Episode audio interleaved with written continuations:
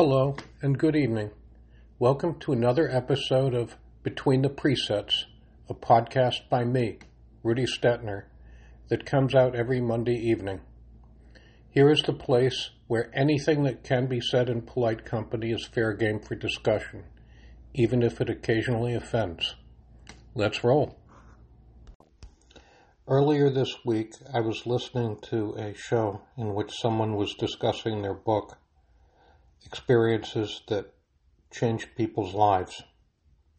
It might have been episodes in the class of an influential teacher. It might have been a trip they took or some sign, some type of momentous event. Listening to the show got me to thinking about things in my life that upon reflection, had had a formative influence upon me in later years. One such incident occurred on a beach near Cape Cod, Massachusetts, Horseneck Beach.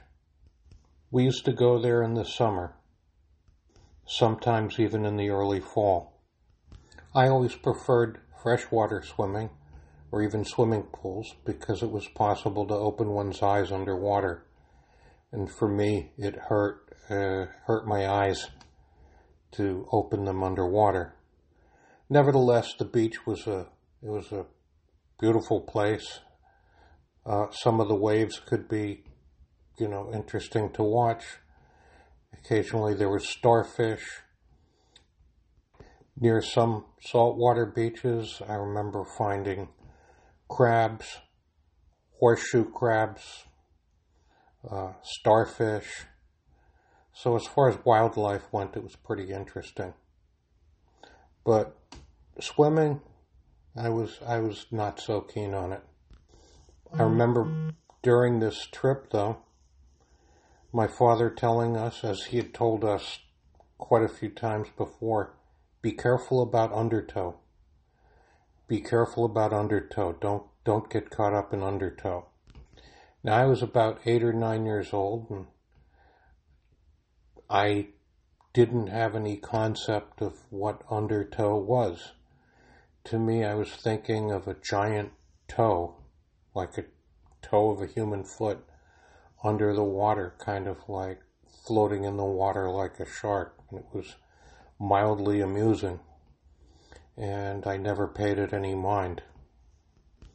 And at that age, I did not really, I did not really think anything bad could happen to me. Sure, I would hear about drownings on the news, um, accidents kids got into, but that was for kids who were just not as lucky as I was, not as tough as I was.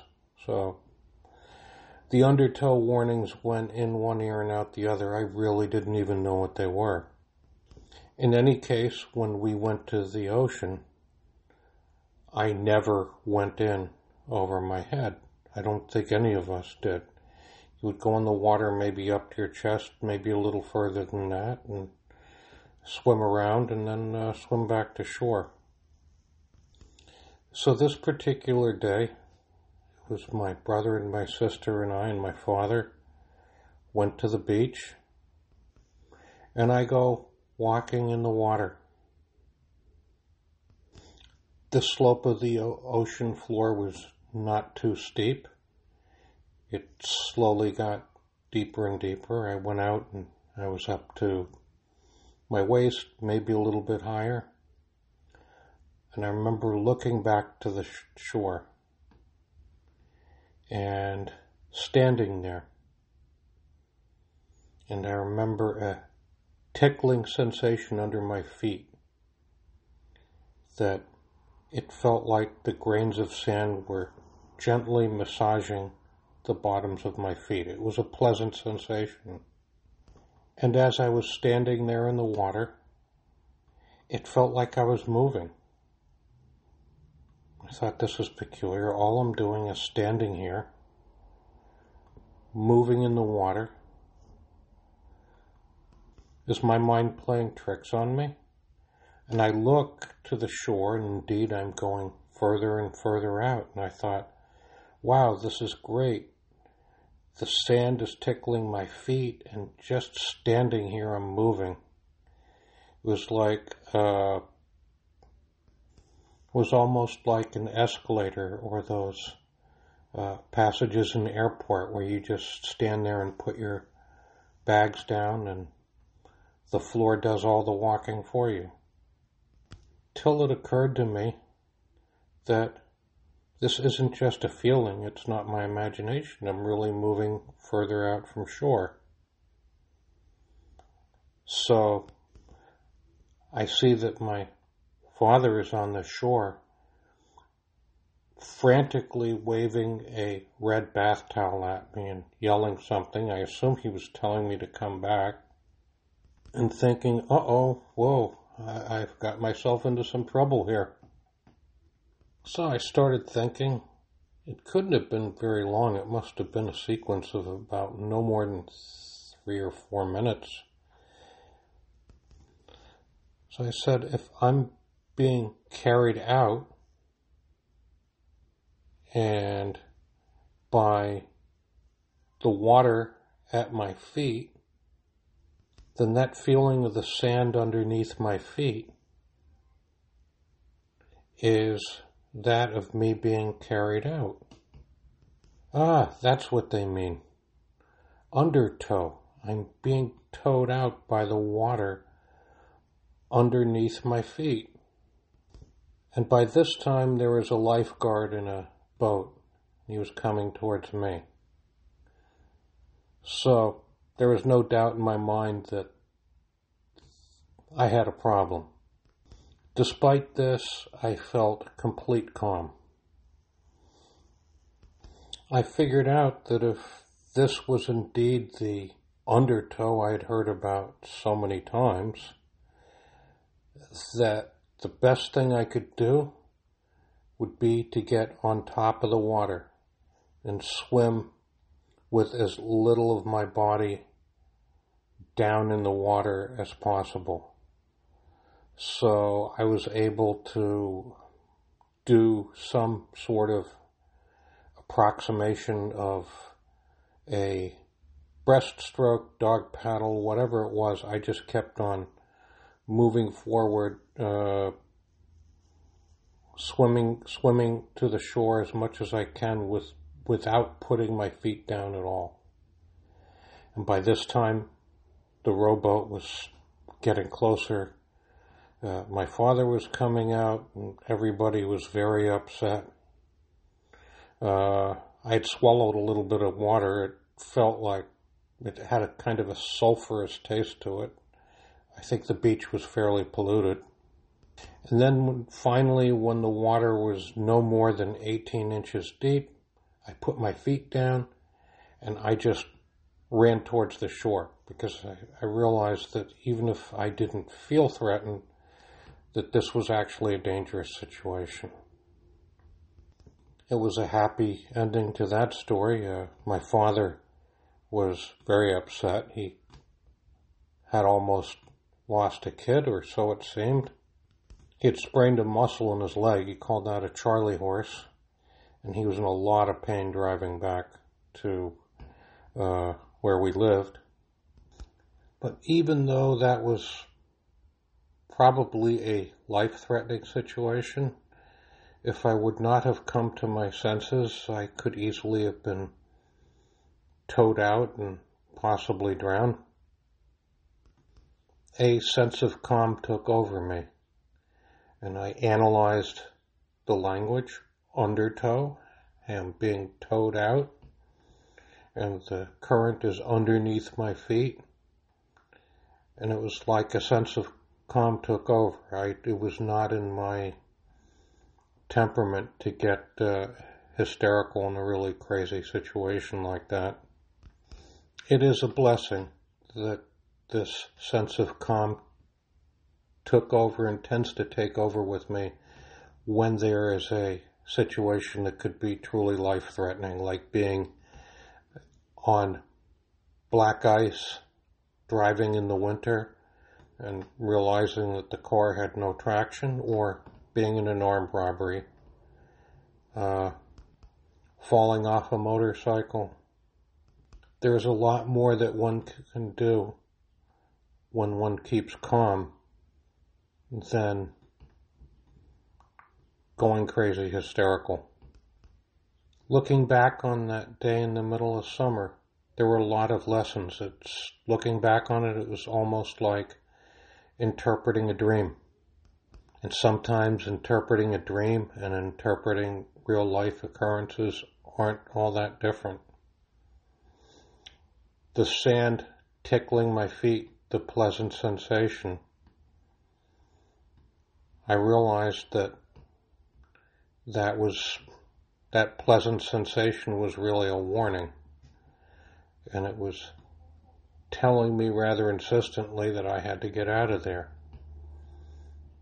That tickling sensation of the sand under my feet was me being pulled out deeper, further into the ocean. Seeing my father waving the bath towel at me, looking far more frantic than I had ever seen him before, reminded me that, hey, maybe I am not in a good place. Maybe I need to get out of here. Maybe it's time to come out of the water. Sometimes when people tell you you're doing the wrong thing, you're gonna get yourself in trouble, or whatever you're planning to do isn't going to turn out so well, you can you can choose to follow your own instincts but you could still listen you could still listen to people. If there are people in your life who are waving that big red bath towel might be a good idea to listen stop and listen to them hear what they got to say and if something feels good it might not necessar- necessarily mean that it is good that tickly sensation underfoot could be it could be something pleasant. It could also be a danger sign. That day, standing in the ocean, part of my realizing that I was in trouble and formulating a plan also involved analyzing the language. What does undertow mean? What were my parents talking about all those years? when they would say, be careful about undertow. And when I finally thought about, and not about a giant cartoonish toe underneath the water, but say a tow truck towing me instead of towing a dead vehicle, then I was, by grace of God, able to formulate a plan of action. Fortunately, I was able to figure out before it was too late what my father was talking about with undertow, and I was much more careful from then on. So it's a good idea not just to utter warnings, but make sure that you're connecting with your kid um, concerning undertow, whatever it is. Oceans and lakes are beautiful places, but they can also be dangerous places. I'm much more comfortable walking on the shore, feeling the ocean breezes, looking at the waves, than I am going in the ocean. Uh, maybe I'm a bit of a timid soul that way. But stepping back and analyzing the language, uh, taking apart what my father was saying and what he meant when he was talking about an undertow, that could quite possibly have uh, saved my life or uh, saved me from some sort of uh, serious injury. But looking back on that day on the beach, in many ways, it's been uh, a metaphor, a case in point for, you know, listening to myself, listening to the language, listening to other people, and uh, saving myself a lot of trouble by doing that. Listening to the assumptions and the knowledge embodied in language. Also, say in a workplace or in my community, listening to the stories people tell about themselves, uh, listening to the jokes they tell, or they kind jokes, or they jokes that are demeaning of other people. There is always a lot more being said than just what is being said. So I wish everybody a happy and safe summer, or for that matter, fall and winter beyond. It's always a good idea when you're coming to a new place to know what uh, the possible challenges and dangers might be. After living for decades in Brooklyn, in an area of one way streets, for instance, I found that when I moved to a place where there were two way streets, I had to teach myself to be careful all over again.